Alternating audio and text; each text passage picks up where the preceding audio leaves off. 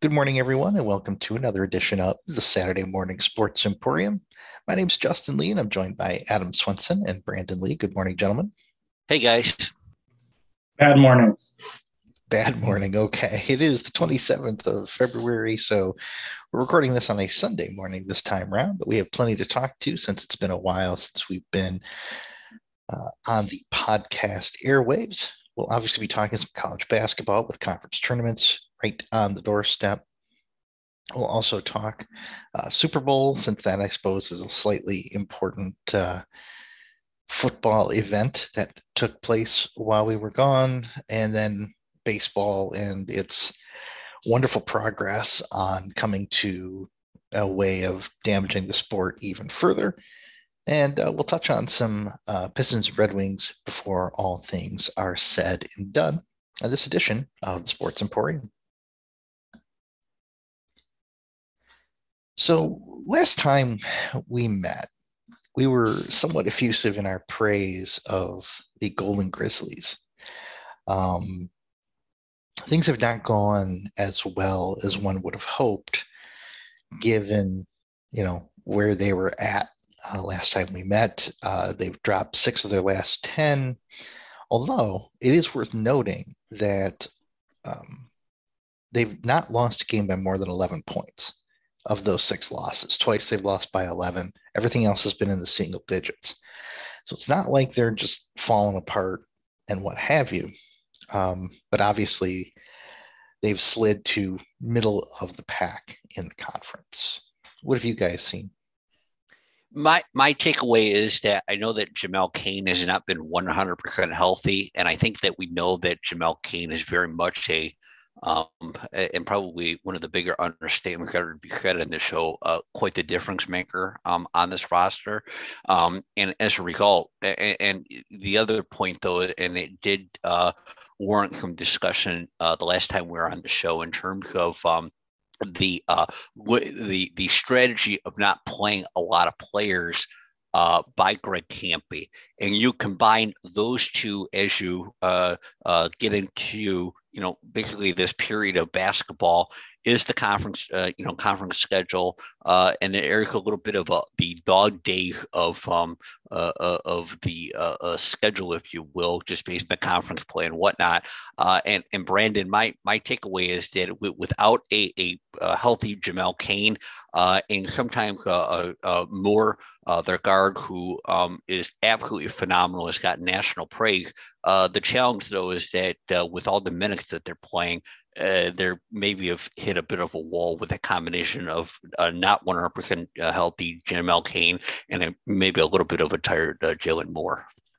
Yeah, I think that's absolutely um, you know, kind of reason number one for what we saw. I think the consequences of the just lack of juice, lack of energy, is that this team completely forgot their identity. Uh, and they became lazy, listless, uh, just throwing up three pointers. Um, you know, I've watched almost every minute of Golden Grizzlies basketball this year. And when they were dominating teams, they played inside out. They started at the rim with Jamal Cain in the post, and they played absolutely ridiculous defense. And they got away from both of those things. Jamal Cain became a perimeter player uh, and their defense really faltered.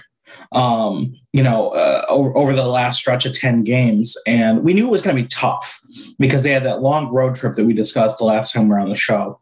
Uh, we knew they were going to drop some games in there, but to come home and just kind of get beaten up at home three, four straight times, you know, that that's unacceptable. And Greg Kampe in at halftime of the uh, Purdue uh, Fort Wayne game put another entry into the uh, Kampe Hall of Fame. When asked by a reporter what he saw in the first half, he said, "Terrible, ridiculous, terrible." And this was after a 30 second pause in which he said he could not say what he wanted to say on air. And so to me, that really summed up the last five or six games for them. And, you know, going into the second half of the game yesterday, they, they were pretty much still there. And then they turned it around and did exactly what they needed to do, which is play inside out and play suffocating defense. And they turned over the top team in the conference almost, I think, 17 times yesterday. And they won the game, you know? You, know, and going back to the point that you made, Brandon, is that you know we did note in the last couple shows how good uh, of a defense that they've been playing. Which, if if you were to go over the tenure of Coach Kampe, a very long tenure. The one thing, if you were to criticize anything, would probably be sometimes the lack of defense that has been played by this program. And I think when we were seeing the defense that was being played by the Golden Grizzlies, that was probably the biggest source of optimism as we were, uh, you know, going into this, uh, you know, the the last show that we had uh, as we looked at the conference schedule is that we thought they would really be able to build on that. But again, guys, when you're playing the the lack of of number of players, though it seems to have changed a fair amount as we've uh, gone along here, uh, we definitely, from our standpoint, there, you know, you have to be a little concerned. And and and Justin, you made a good point about the margins of of uh, uh, defeat. But if this, you know, is one of those, uh, you know, instances where you start looking at March and maybe they can start stringing some games together.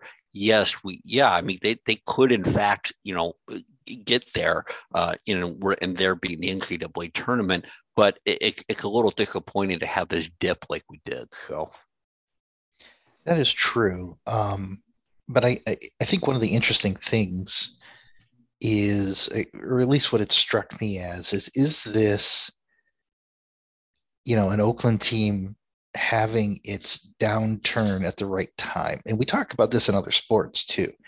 You know, when teams go on these huge tears to end the season. Um, and then just fall flat in the playoffs. There, it, there's very few exceptions to that. Colorado Rockies a few years ago being one of them. But I mean, uh, you know, there's something to be said where when you're a really good team, every team suffers at some point or another, with very few exceptions. And um, maybe this was them getting this out of their system at the right time. Uh, because what what's, was remarkable was the fact that Cleveland State, the best team in the conference, theoretically, they beat when they had to. When they when they decided, you know what, we we got to stop this. We've lost three straight at home. We need to beat these guys. Well, they did, and if they're healthy, I think that continues. Now, uh, who knows, right? But one more regular season game, and then conference tournament. But there's no reason why they still can't wind up in the big dance. Well, and I think to your point, I mean, the, the, the one thing that's going to help them, and I, I, mean, my takeaway from the what I've been able to watch of them is Jamal Cain has kind of turned the corner with some of the uh, uh, injuries that were called out, and I think that that will go a long way in terms of being able to uh, uh, get it where he is put in a position uh, uh, to to succeed. It, you know, especially being a, a much healthier than he had for that road trip. And and I think, boy, that that and oh, by the way, because they are playing a little bit of a deeper bench now, finally, um, you're going to be looking at a, a, team that might have a little more energy than you would have expected. Um, you know, now going into the conference tournament, which I think will be very critical. So. Quick, quick note: They are actually in tournament play. Uh, the regular season ended yesterday. Uh, they have IUPUI Tuesday in round one. Um, oh, that, that's a round one game, not a yeah, yeah. They they managed to lose themselves a, a bye uh, with their slide. You know, I think I think Justin, you make a really good point about you know when downturn, upturn, and uh, we'll talk about a little of this later when we get into the power conferences. You know, seven of the top ten teams lost yesterday, so bad things happen to good teams, right? Uh, I think the challenge that I'm concerned about is that I do think they can win this conference tournament. I do think they're the most talented team, but their slide has them looking at almost certainly a 15 or 16 seed if they were to get in. And, you know, they were knocking on the door of the top 10 in uh, mid major rankings when the last time we, we did a show and you know at the time they were first in the conference and they were a projected 13 seed and in a 13 seed this team can win a ball game in the ncaa tournament they can do that in a 15 or 16 seed, boy, you're you're at, that's trouble. That's trouble. So uh, obviously, I have many many cards ahead of many horses here, but uh, that's the one thing that if they do put together this run, they will have left themselves with uh, quite a matchup uh, uh, in the NCAA tournament. That is true. It's usually my job to put a, a damper on things, but uh, you've done a, a, fine job of that.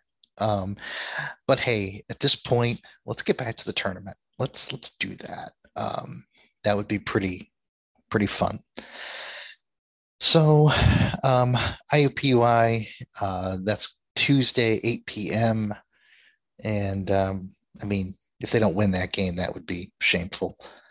Um, I don't think I have anything else to say on that matter. Uh, IUPUI currently has a 0.7% chance of victory. Do they now? According to the matchup predictor analytics on ESPN.com. I will bear that in mind. Uh, place your bets theoretically wisely. So, moving on to uh, other parts of the NCAA, uh, we can talk about, um, well, two other teams that have been on a bit of a ride. And um, the uh, we'll start with the Wolverines and their pugilistic head coach. And um, that's that was a very unfortunate set of circumstances uh, with Juwan Howard, and I don't see any any part of that that helps them in any way whatsoever. I, I think it's just a negative all the way around. It, Brandon, I, I, would defer to you. You're more the uh, definitely a more conscientious Michigan uh, basketball fan than I am. But uh, um, you know, in, in my opinion, I mean, I, I couldn't believe when I'm hearing you know the the you know the different reports coming out of it. Right?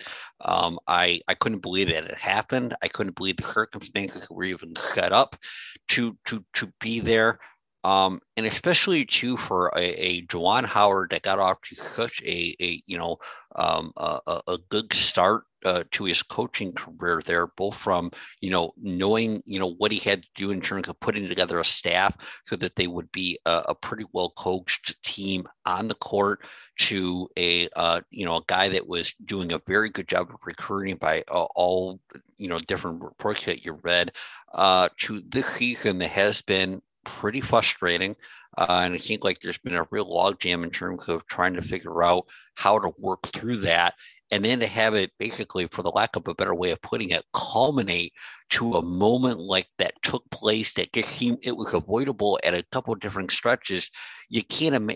All you have to do is sit back and go, "Oh my gosh, what what did happen?"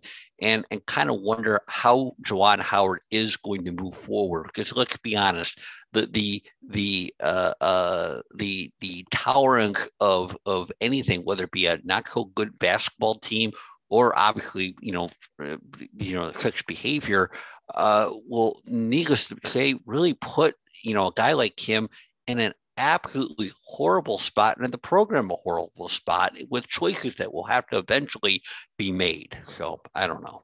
Very, very frustrating. Yeah, it was disappointing. You know, I watched it live and was stunned. I could not believe what I was seeing. Um, and I get that the frustration was boiling over for him, but to me, the team had really turned a corner. And yes, they lost by 10 to Wisconsin, but it was at Wisconsin, and Wisconsin's going to be a three seed. I mean, it happens, you know. And the team had turned a corner. They blew out Purdue at Purdue, or excuse me, at home, and then they they beat up Iowa on the road. And Iowa's a top twenty five team. They had turned the corner, and I think that showed the other night when they beat Rutgers. You know, they they were fine. Uh, you know, clearly his frustration was boiling over, totally unnecessary. Um, you know, I I don't believe that the Wisconsin head coach is quite as faultless uh, as the rest of America seems to. Uh, context is very important. He knew Howard was very hot. He was clearly very hot, and he put his hands on Howard, and he put his hands on Howard first. And and yes, Juwan Howard was absolutely in the wrong. Juwan Howard deserved to be suspended, but Greg Gard put his hands on Howard first. Period. So you know, and that and that has been totally erased uh, in this narrative. And yes, head coaches oftentimes put their hands on one another in the handshake line, but context matters, folks. They were both really pissed off, and he put his hands on another man.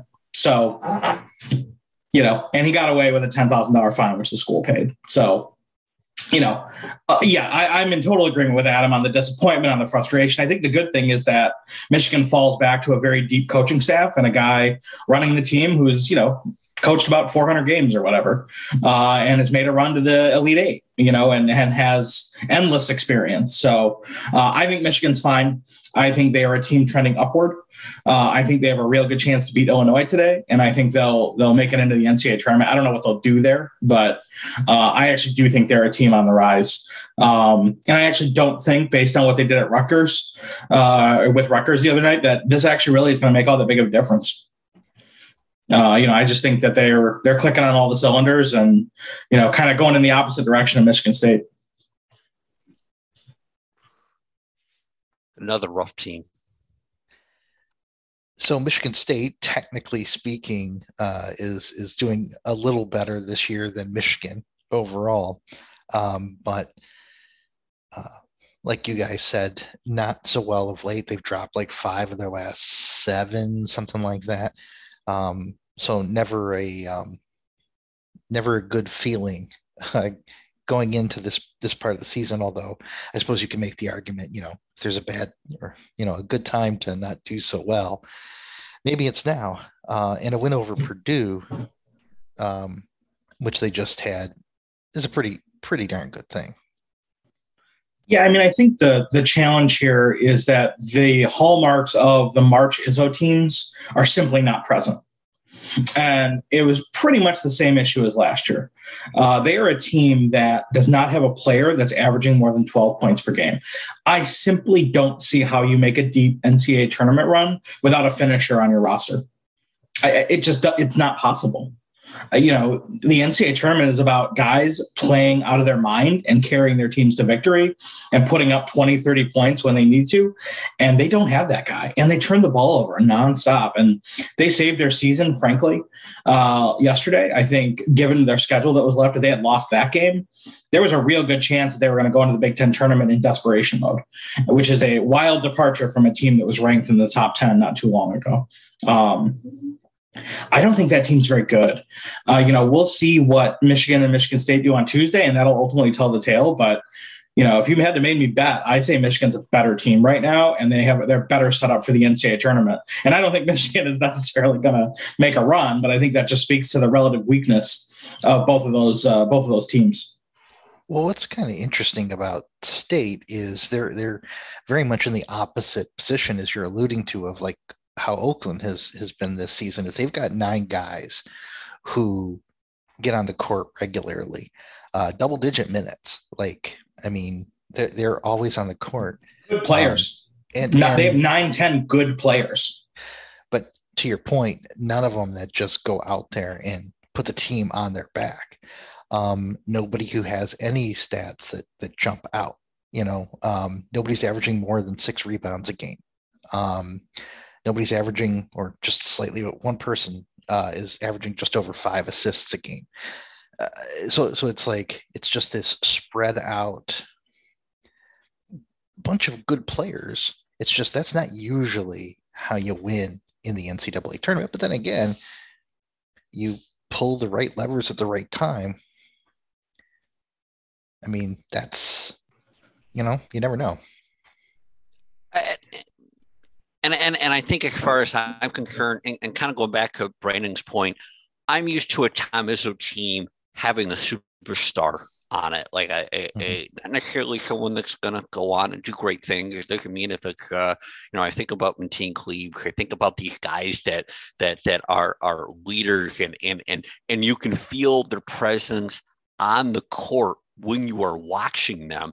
And from my standpoint, there's no one on there that is translating that that coaching style of Tom Izzo uh, via you know via their uniform that they have on. And as a result, I mean, it, it, all you can do really is is just. Uh, I, eh, and and honestly, I watched them Michigan basketball this year. I watched them Michigan State basketball this year, and I and I would even argue that maybe the best guy, the best college player in the state is still Jamal Cain. I, I really, I really do believe that, and and I think it, and it's just because when Jamal Cain is on the court, you can feel uh, him being able to manage and control a game. Where it seems like when I'm watching the Michigan, Michigan State, they're both very, they just, you know, to your point, you know, a bunch of guys on the roster out there, they're playing, and that's that. So, uh, and and they're not looking. You know, I mean, like you go back even to Michigan. I mean, Michigan. You know, right before that Michigan, uh, that Wisconsin game, they went into Iowa and won, which is ridiculous. They never go into Iowa and win, right? But they still hadn't really. That was basically their signature win, really, for the most part, the season. And I mean, I think you know Michigan State had wins, but I don't even really think they have anything I would call a signature win. So yeah, I mean, I think Michigan, you know, certainly Michigan beating Purdue by 24 was, uh, I think, a pretty good statement. I, you know, I think Hunter Dickinson is is easily the best player in the state.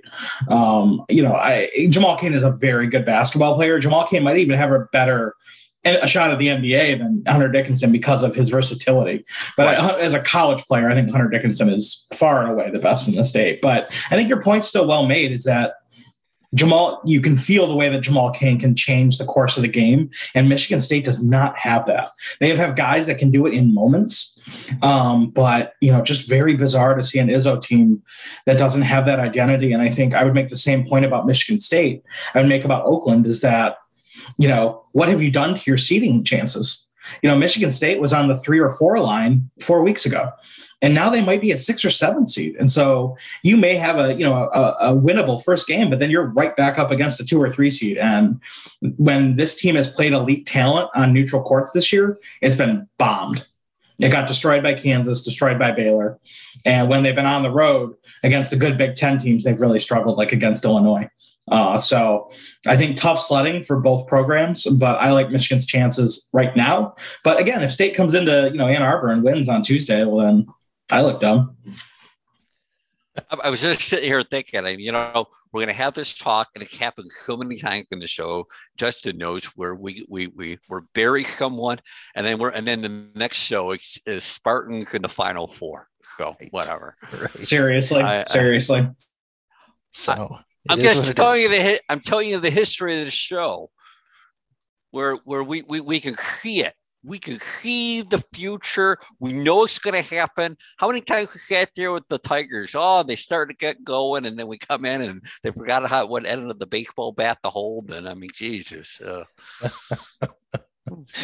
so if if there if if it is such that just the opposite's going to happen, let me just say now that I think um, Major League Baseball won't have a deal I think we have to believe that at the way oh. this is oh. going. I, uh, well, you might as well get started. Go ahead, uh, uh, Justin, and and uh, we might as well jump into it. So. I agree. So, um, uh. boy, what a cluster. Um, I, I, there's no real good way of of encapsulating this. I mean, obviously, everybody and their brother has their take on who's at fault and you know, and why is this happening and what are the important issues and and all of that. And you know, the reality of the situation is that the owners really have more chips than the players. And they know it. And that's why they didn't negotiate for more than half of the time of this lockout. And that's why they've set the deadlines that they've set, knowing that come Monday, when there's no deal, players' paychecks will start going in the wrong direction. Now, the players are now saying, okay, we're going to take some other things off the table if you try to pull that on us. And this makes me believe we could be in for a significantly shortened season, if not a canceled season, um, which would be devastating at this point. Um, and you know, the players really felt like, so looking at the proposals this weekend, the players really felt like they made a big, a series of big concessions this weekend. And Major League Baseball's response was basically to F off. And so the players even talked about yesterday after the meetings of just simply breaking off negotiations at this point. That's how upset they were now the cooler heads have prevailed and they're going to be back at it at one o'clock today. But you know, one of the very big issues and really one of the absolute main things the players want is for younger players to make more money sooner. That that is really their thing because right now the way the structure works is a player is on the 40 man roster for three years of service time, making essentially the major league minimum. There's, it's not quite that simple, but for the sake of our conversation, let's consider it that. At that point, after that third service here, and there are, well, there's one very important exception we're going to get to, which is 22% of the players between two and three years of experience become super twos. And that is they are arbitration eligible at that point in time.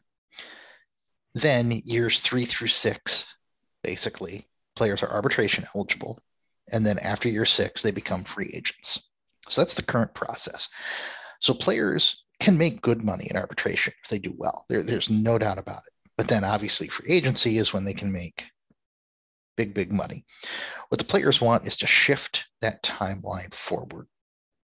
And what they've asked for is 75% of the between two and three year players to get to be arbitration eligible, as well as significantly increased minimums.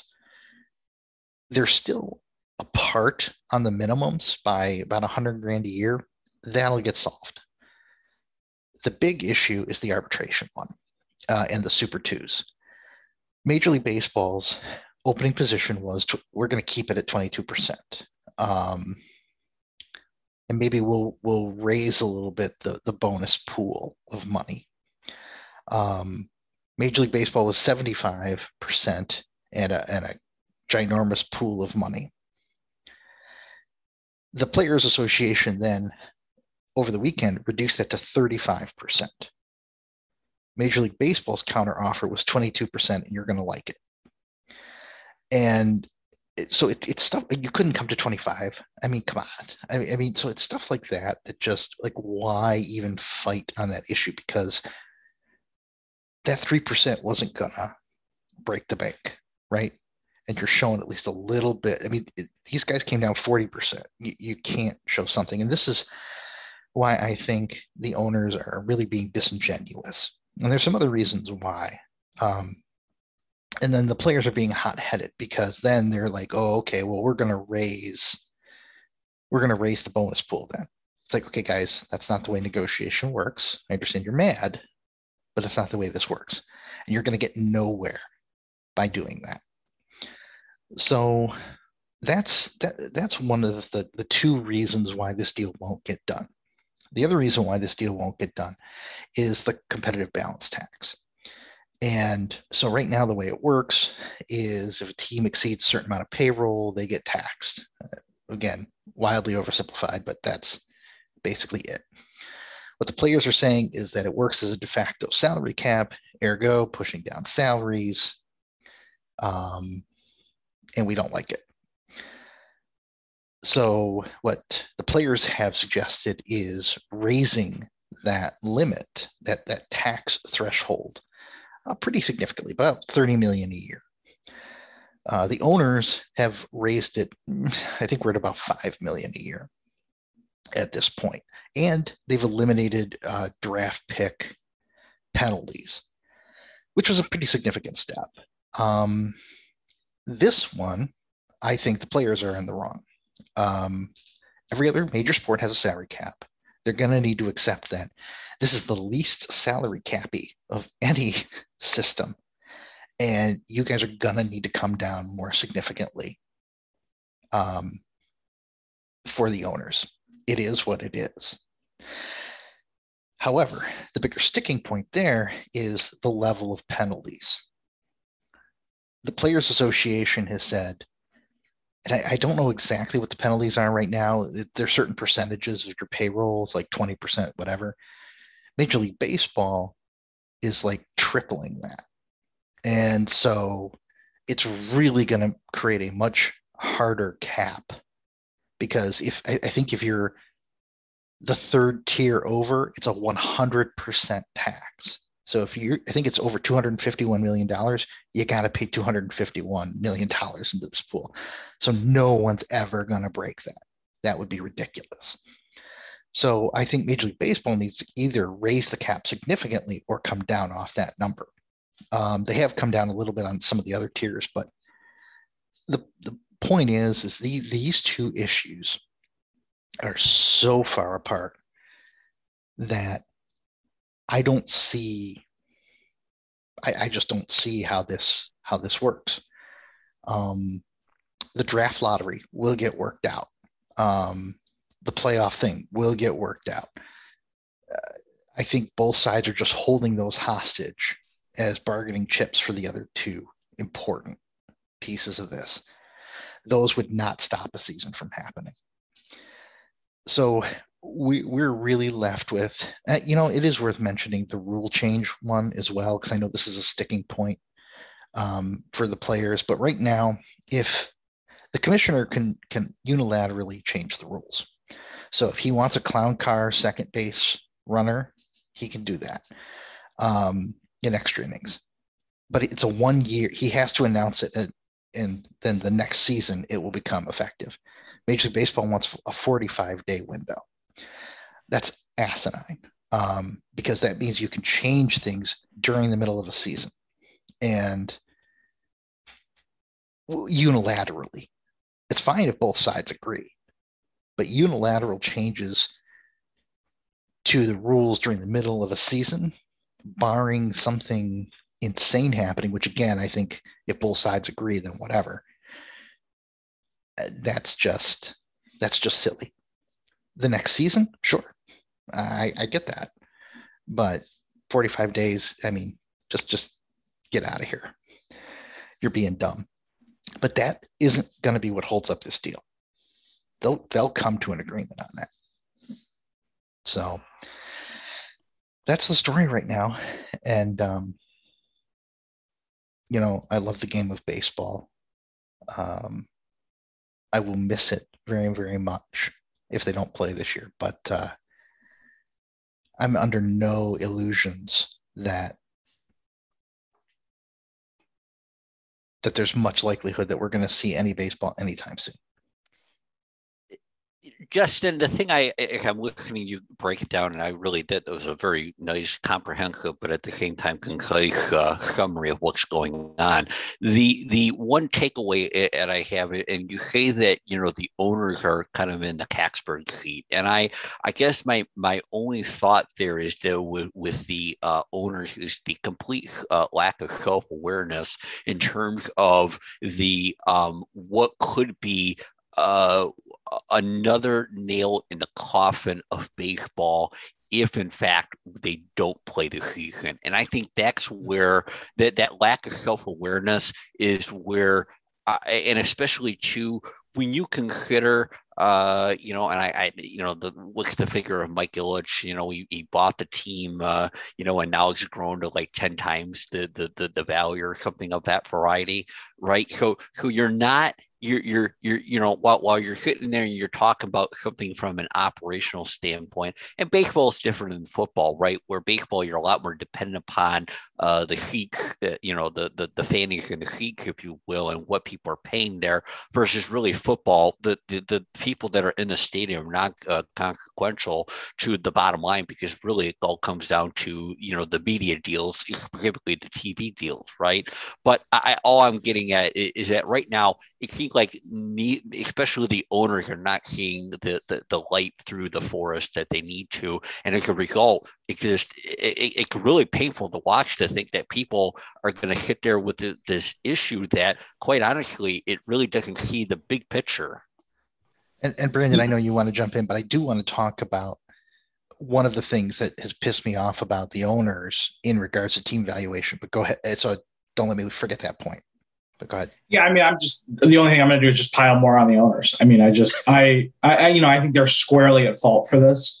Uh, I, I don't, I am not following this anywhere near the depth that you are. So I won't dispute your point on where the players can do better. But I think, you know, the not being able to see the forest for the trees point that Adam's making, it's just you know between the tv contracts the valuations uh, the opportunity to pass an extraordinary tool of wealth uh, down to their children, as Mike Ilitch did uh, with his children, you know, they just don't seem to understand that they have that leverage. You know, the players have a very small window in order to make their money. And that's likely what they're going to live off their entire lives. And yes, for the big guys, the stars, like nobody's hurting, right? But there are so many thousands of guys across these different parts of the system and even fringe minor leaguers that you know and fringe major leaguers they need you know they need this window to maximize the amount of money that they're going to make and the, the concessions are so small that the owners need to make and they don't even seem to understand it they don't even seem to understand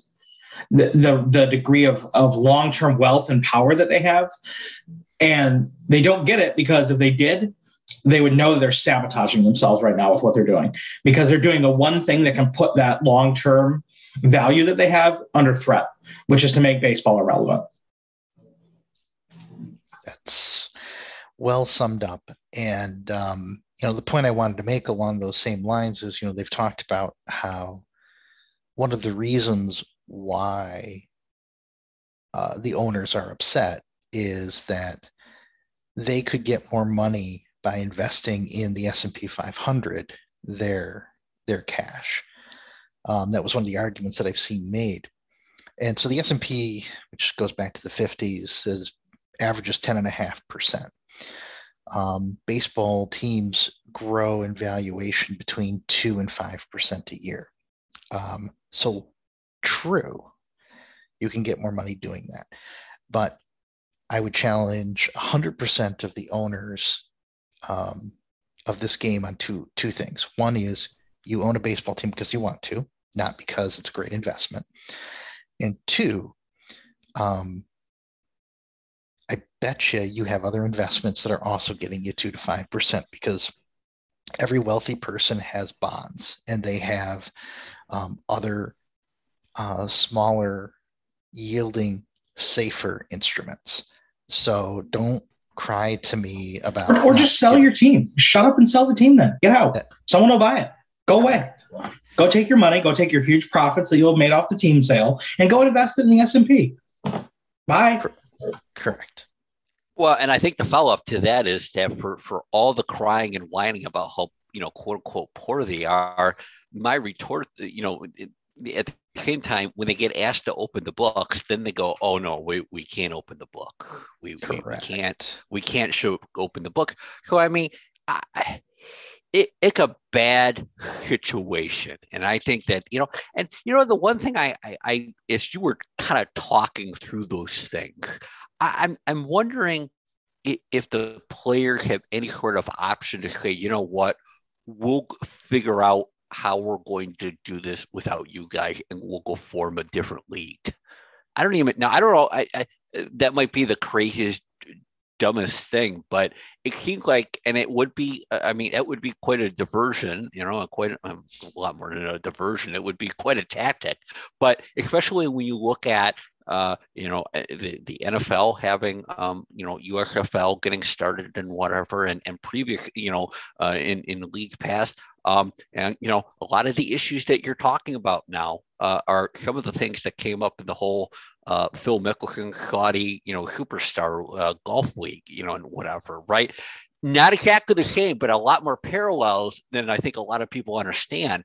And I, I just, I, I, wonder at some point if that's something, if it's really that bad, uh, if that's even something that gets brought up. So.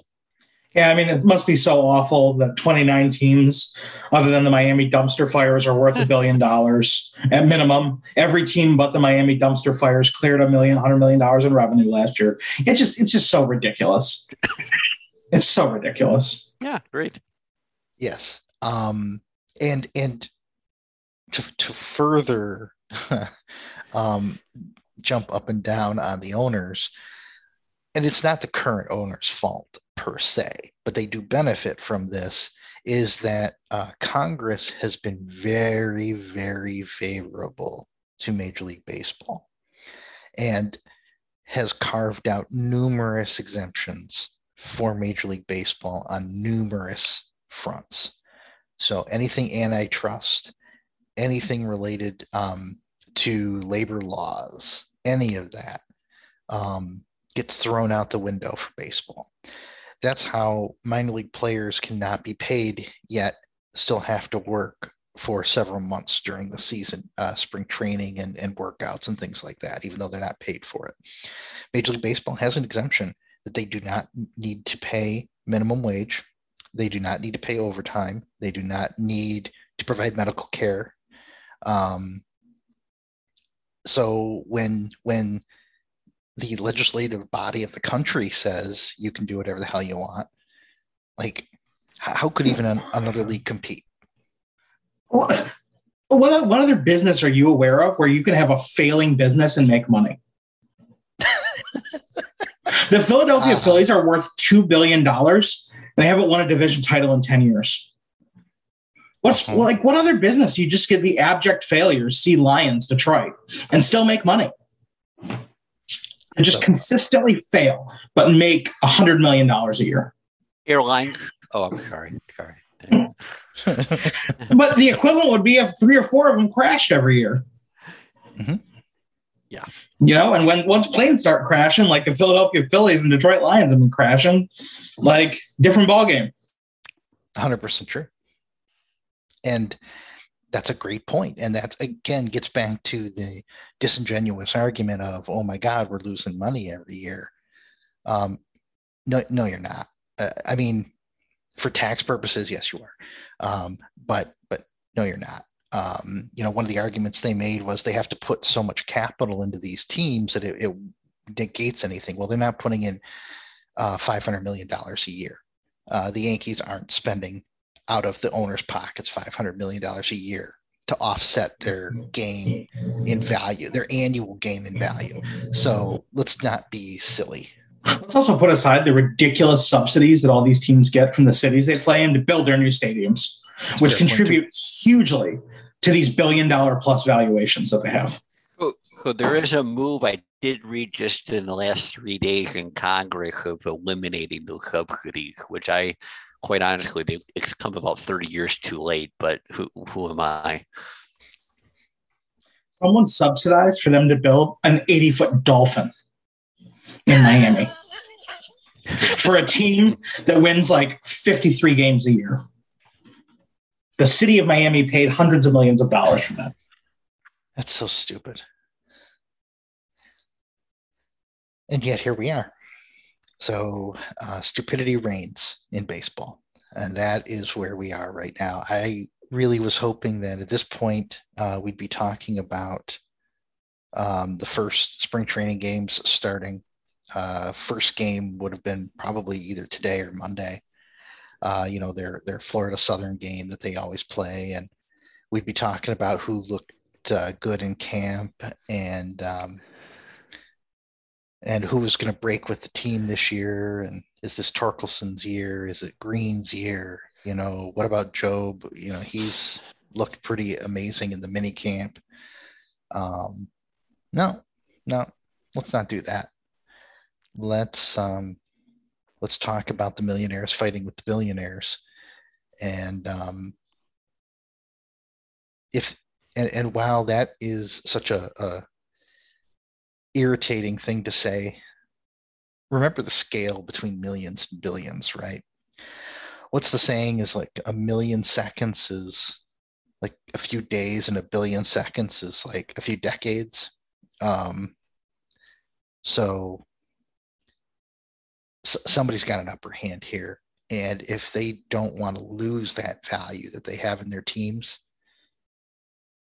they need to do a better job. And it is what it is.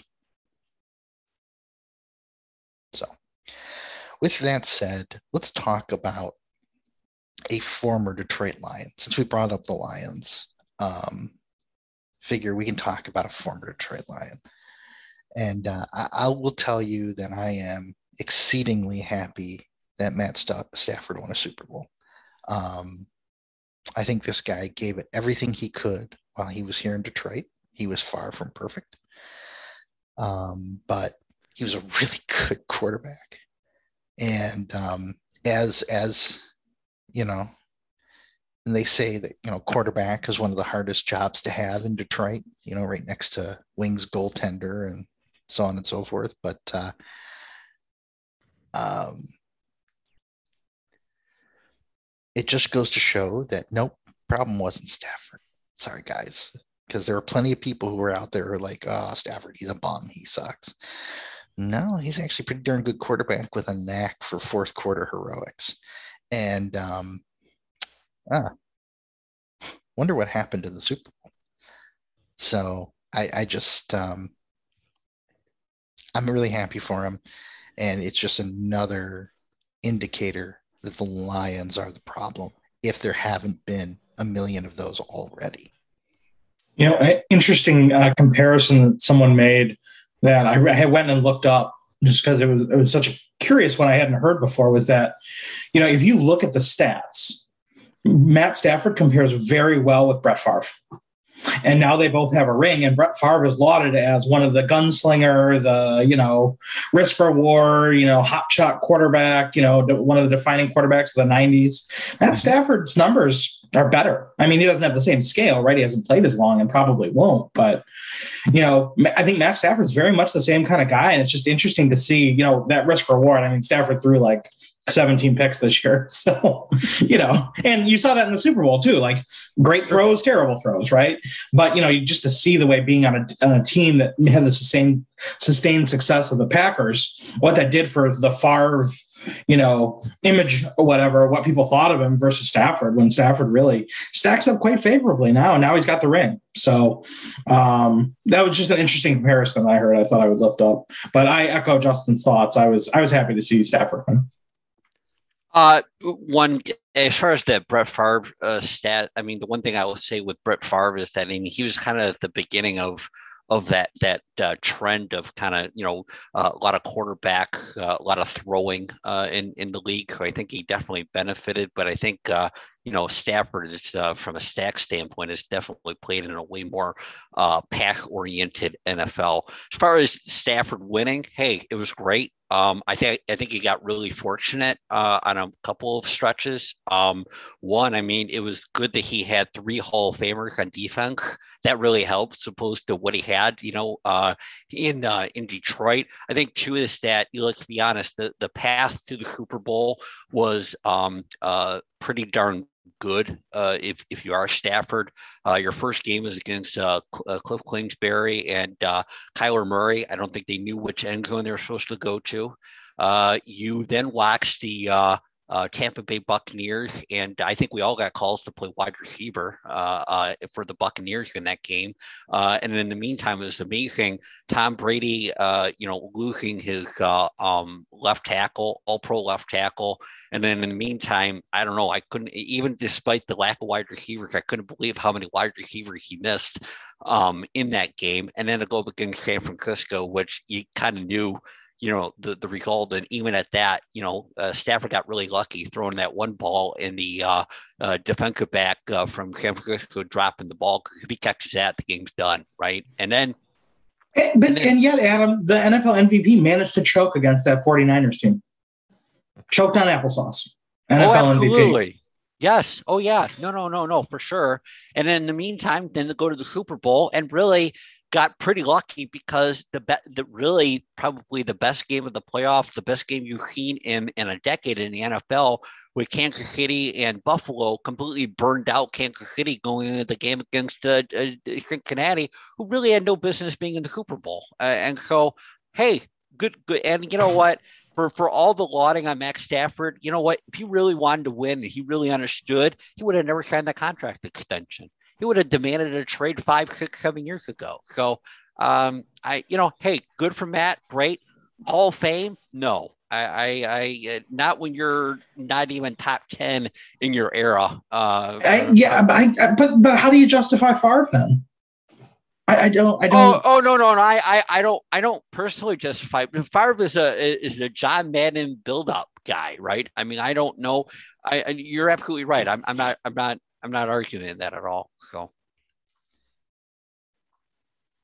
it just everything was laid out beautifully for you know Matt Stafford, and, and, and he took advantage of it. He executed beautiful.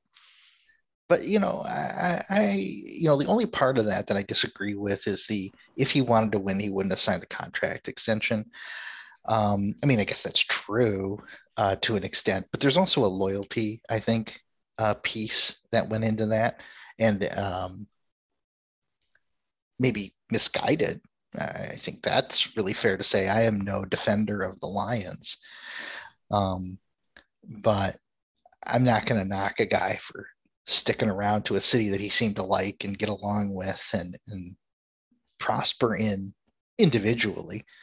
Um, other players have taken a very different tact, no question, Yeah. and have said, ah, "I'm not doing this." Um, others have, you know, stayed in their town until the very, very end when they knew that they couldn't do it. I think Ray Bourque, you know, uh, year, I mean, what, 17 years of Bruin, uh, and he left to go get a Stanley Cup, and I can't say I blame him. And- Um, and and and Justin, the only reason I, I is I all I heard was for the two week leading up to the Super Bowl and then after all this poor Max Stafford, poor Max Stafford, and it just seemed like a lot of enabling of Max Stafford in some of his decisions, and that's all. And especially when I, I that that's the thing. It's just like, dude, if he really wanted to, you know, if he knew what was going on, leave. Don't don't sign an extension like or that new contract like you did. Move on. Make you know but but you you were complacent which is probably one of the reasons why the you know the, the franchise has been so terrible is because of your complacency. So that that's all. I, I, but again hey good for you. Took advantage of the opportunity and, and go on. So I don't like the NFL Hall of Fame. I think it lets under the standards that the NFL Hall of Fame has set, Stafford should absolutely be a Hall of Famer. The second Brett Favre got in, there's no reason Matthew Stafford should be. And I am not actually a huge Matthew Stafford fan. You can go back to our shows a few years ago where I might have been singing a tune similar similar to yours, Adam. But it, once Brett Favre got in the Hall of Fame, there's just no. We're talking about a guy that who threw 44 touchdowns and 30 picks in the playoffs. Like I, you know, like it just like a, a very mediocre quarterback on the whole who just padded stats and he was an easy first ballot hall of famer. I don't know how you look at the numbers between the two and you don't put stafford in based on the standards that the nfl has set. And he's still going to keep playing i would assume.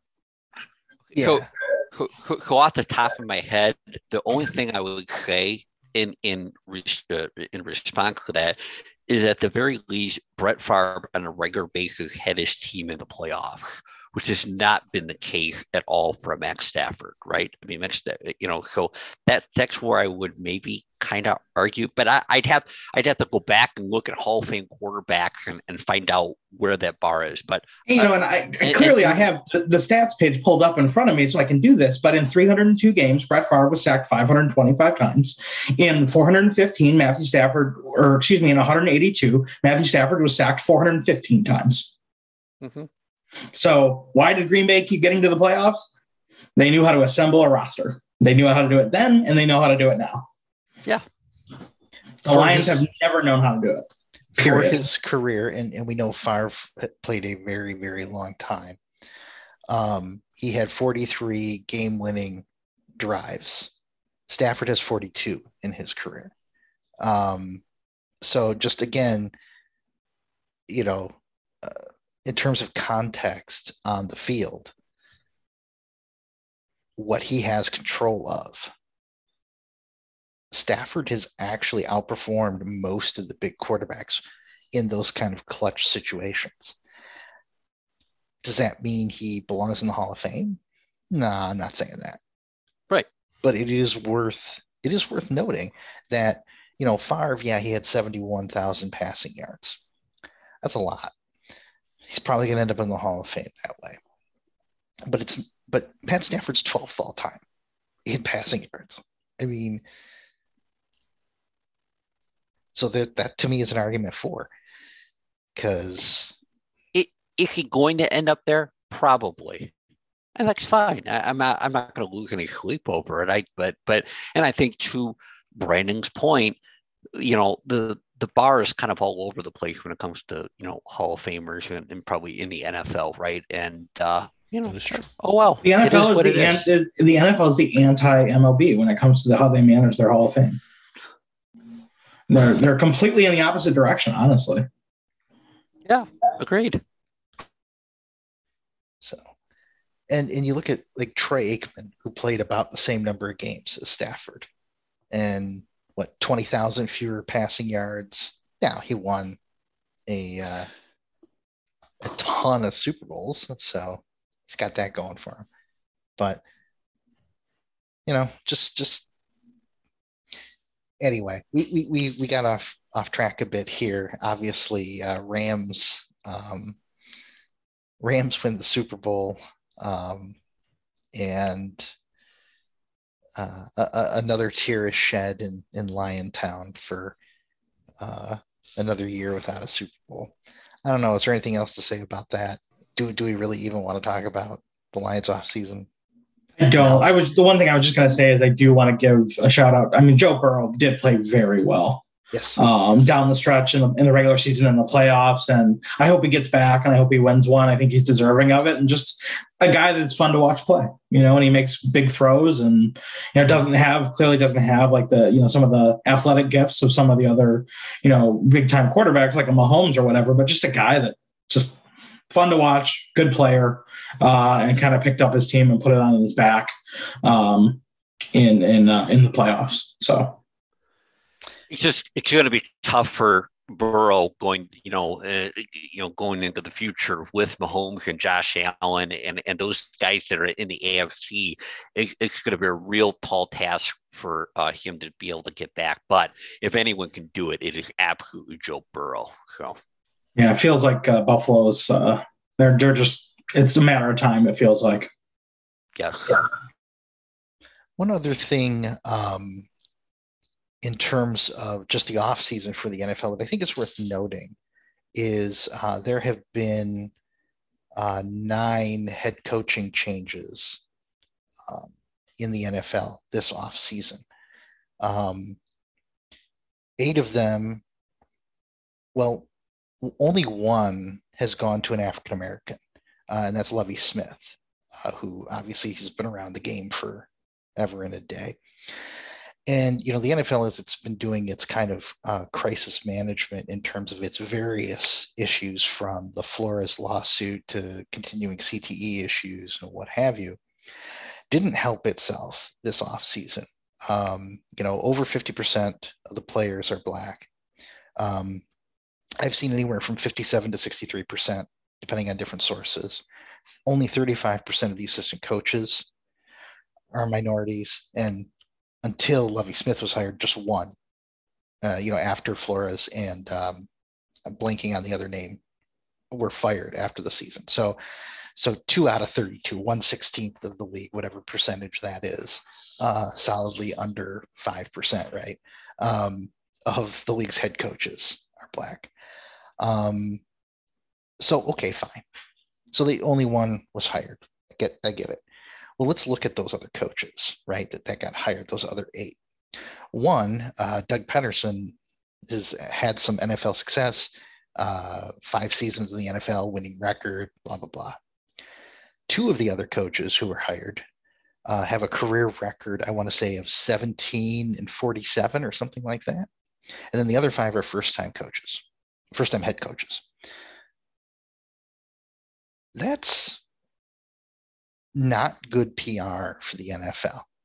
So you're telling me that out of that rank, let, us throw out the number of players, right, who are black, who are in the NFL. Let's just look at the 35% assistant coaches because you're, you're getting your coaches from the assistant coaching ranks most of the time.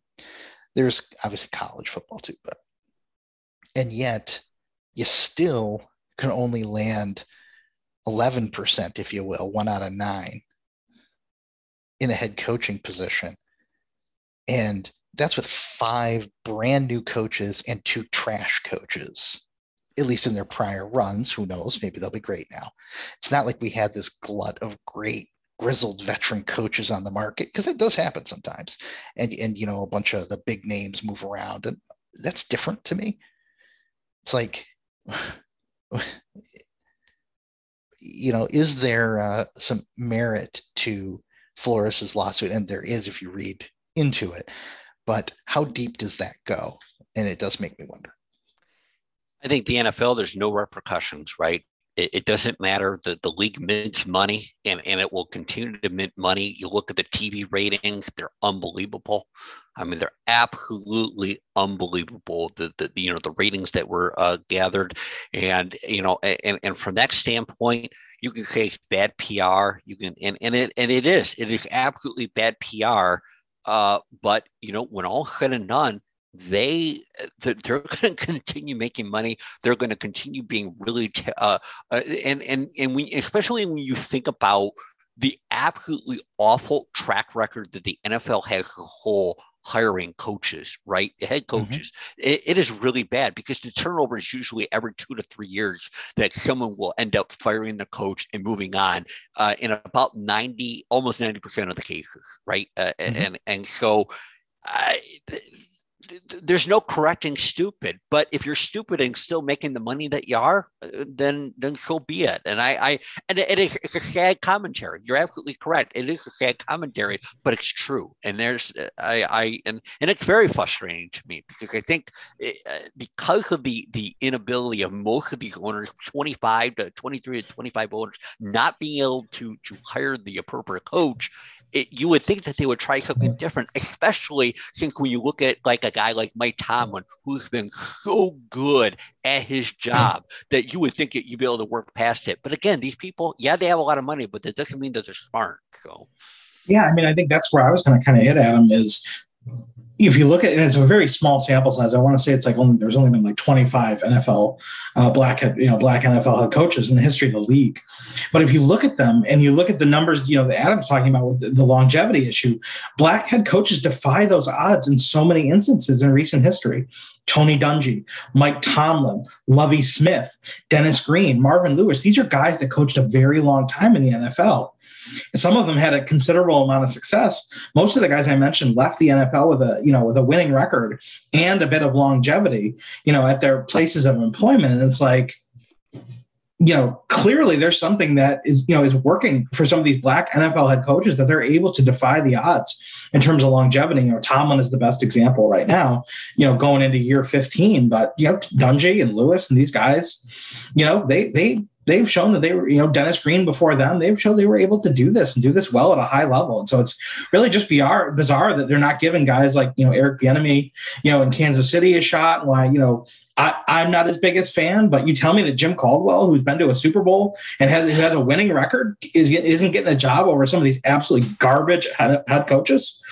Jim Caldwell's shown an ability to win in the NFL and do it with some teams like the Lions, for Christ's sake. Like exactly. How is this guy not getting a job? And and and that's where when, when you when you look at the stats and when you look at these examples and and the reality becomes clearer and clearer that the problem is is an affirmative one it, it, it is not one where oh this is just kind of the way it's working out and they're just going back to the well with the same old people trying the same old thing and hey i'm making money anyway so it doesn't matter. I mean maybe that's true for some of the teams i'm sure it is but I, I think it's it's an active thing by certain owners within the league who are like i'm just not going to hire a black head coach because just accidentally they should do it from time to time. Um, just statistically it just, just happen just just just accidentally like yeah today we're going to take it, it, it maybe that coach is terrible. I'm not saying that they wouldn't be but but accidentally they should do this. And it just is it's maddening to see and like why i don't know. And yet yet we have you know this being really the you know it's it's it's the the big sport of the land you know? And yet it has these massive issues. And then baseball which has its own issues as well don't get me wrong um, can't can't pull its head out of its ass and get on the field. And it just it, it infuriates me.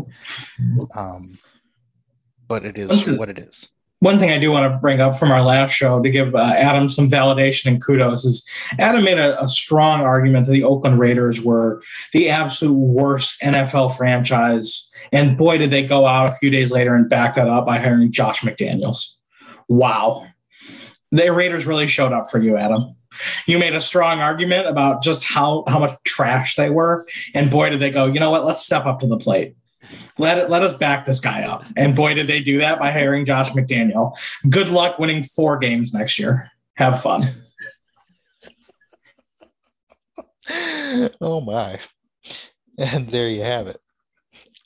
Um, let's turn to something a little more local now and uh, and talk some some Pistons basketball. Maybe we can talk about uh, Cunningham, right? He's he's exciting.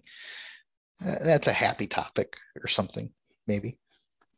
You know what? This team is very infuriating. Um, you know, before the uh, All Star break, I mean, up until the last two games before, I mean, they were just absolutely not playing any defense to the point I was talking, you know, kind of the my couple people that I talked Pistons with, you know, like, what what happened to Dwane Casey and playing defense? What what happened? And then and then you know, and I think part of it maybe is that they simply again weren't healthy. They had a whole lot of COVID things, but now you have a full roster. And then I look at like the the minutes that are getting played, and and I, I I'm sitting there and trying to go, what is Dwane Casey doing with Saddiq Bey?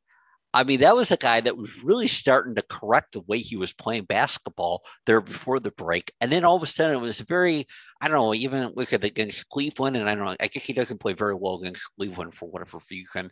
But I, I don't know, Brandon, I'm, I'm I'm looking at this team. We talked about it the last time. I don't like the roster makeup. Yes, you did go out and get Marvin Bagley the third. Uh, that was your big trade. Mind you, I look at other players that got traded, like Tyree Haliburton and and and stuff like that. And and I and I go, where was this organization on those players where you could get really good players that could be very impactful to this team and and make stuff happen? And it just it it didn't. And I'm just now I'm even more frustrated than I was before the trade deadline. Yeah, you know, they continue to play, you know, kind of this um, utility drawer, junk drawer style of roster management, which we talked about last time in their attempt to to get Bol Bol, and it, you know it fell through because of the physical. So they went out and got you know Marvin Bagley because you know clearly they did not assemble their front line the right way, you know you know going into the season. But you know Bagley is not a good defender, and so just to, to Adam's point, you know another guy that can score, I think he's a better reclamation project than a lot of the other guys they have. I think he will stick around for a while, but just lacking of identity. And I think the way they're being exposed defensively is now they are, are really building up the kind of minutes they want to give to Isaiah Livers. And I think, and I love Isaiah Livers. I think he's fantastic. Uh, and I think if not for injuries, he would have a different trajectory. But, you know, he's not, you know, he's not, his physical tools are not out of this world, right? But they're building him up as like, oh, we really want to give him a look. And it's precisely because defensively they seem so lost. And again, you know, they really have struggled without Plumlee, um, you know, in the middle. Like it just, and they just lack an identity. And I, I know I can't believe I'm saying it, but it's just, it's true.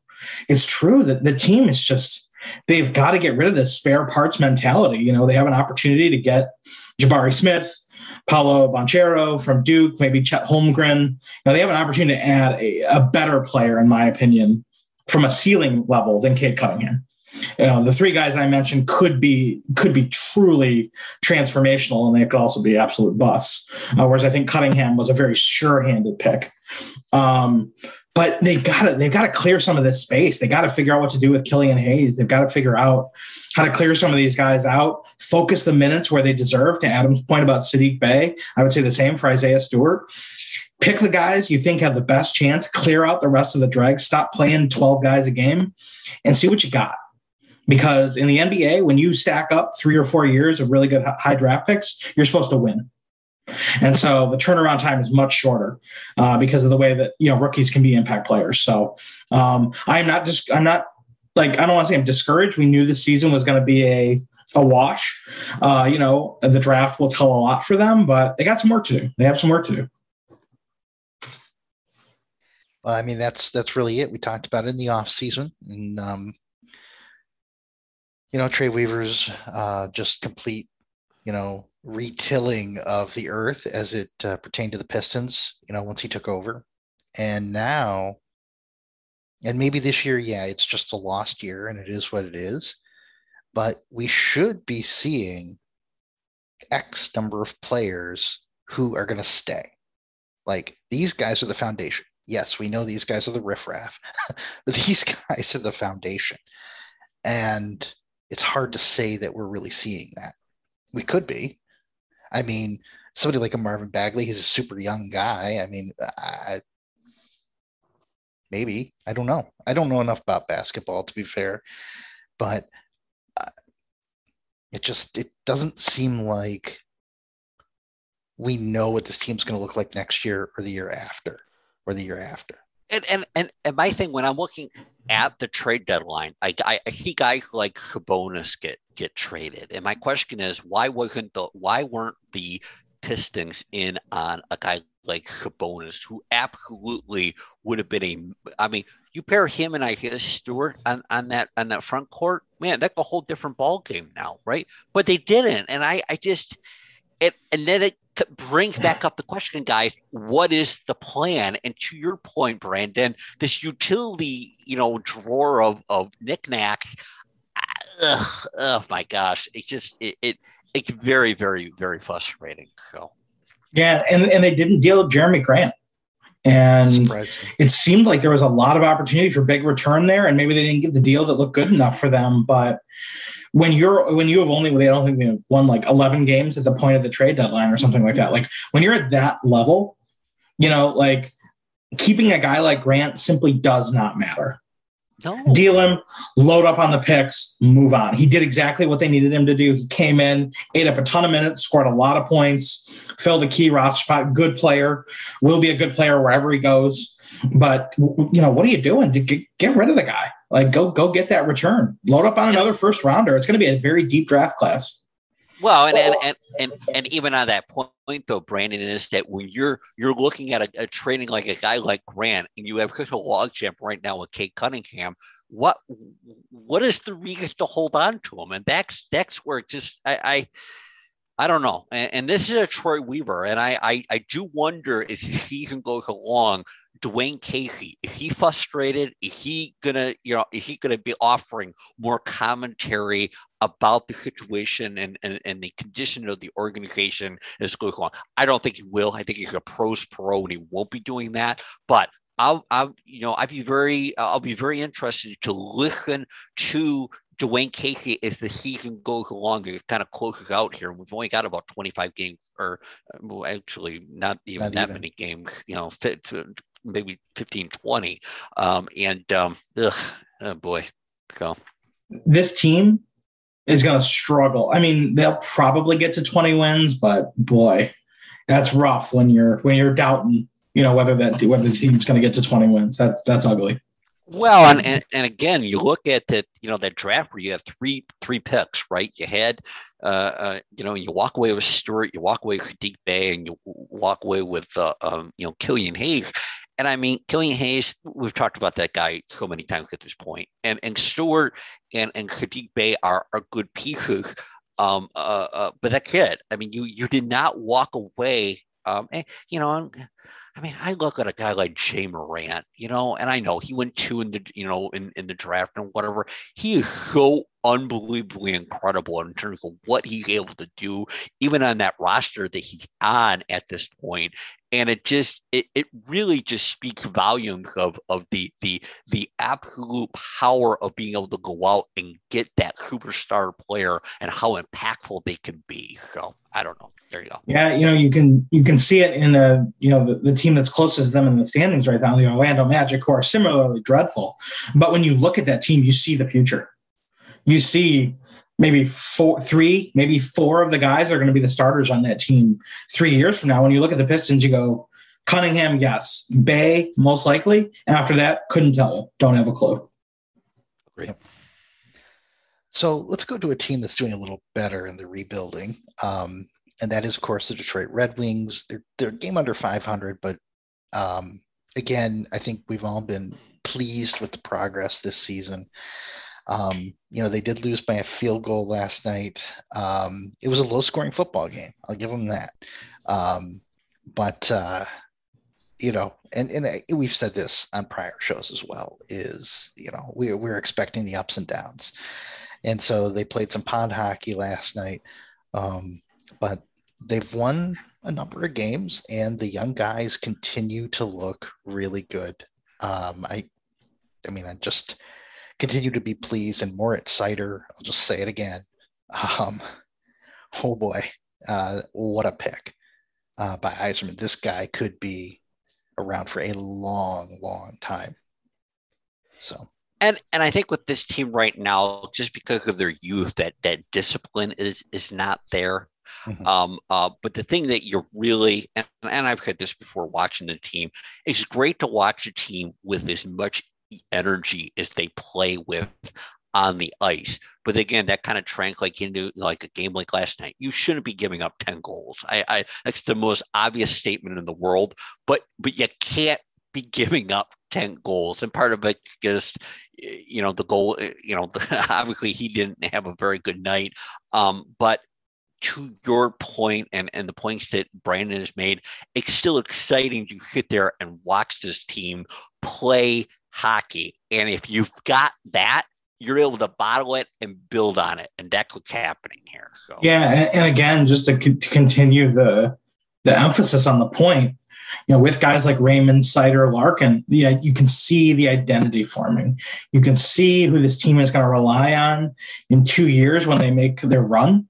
You know, you can see it, and you know that, and that is really where you know the Pistons and you know the other the other NFL the other NFL team you know the Lions whatever you just have no clue like well who are they what are they about where you know where are they going you just you really don't know yep and that's the thing with with um and I would put the Tigers in the same category as uh, the Wings. Like you can see the pieces. You, will will it work? Will they win? Don't know, but you can see it. You know, you can put the guys in the slots and say these are the guys that you are going to hang your hat on. A- absolutely mm-hmm. true. And you know, someday if baseball ever returns, we can we can dive pretty deep into that because they've got a couple of international kids that they signed through international free agency that are are eye popping. Uh, their pick in the draft this past year, the young shortstop Pacheco, uh, terrific pick. Now maybe I'm completely wrong, but I think a terrific pick. But but but he agrees with you, though. We know that he thinks he's a terrific pick too. He does. So. He does. That could be problematic, but that's okay. Um, but to your point, the wings, you know, you, you want to know on your roster who's your top six forwards, who's your top four defensemen, and who's your goalie. like, get there, and then the rest of it you can fill with role players and veterans who, you know, are are in that second tier. And the wings are doing that, and so that's just super exciting. And I think we will see, you know, we will see some more uh, positive movement. And it'll be very fun to see the off season as well. I wonder if they will make the playoffs. They certainly have a shot. Uh, it would be very interesting to see. So, with that said, any other uh, topics we wanted to touch on? None here off the top of my head. So just really quickly looking at him for your 30 second uh, what is phil mickelson doing mm-hmm.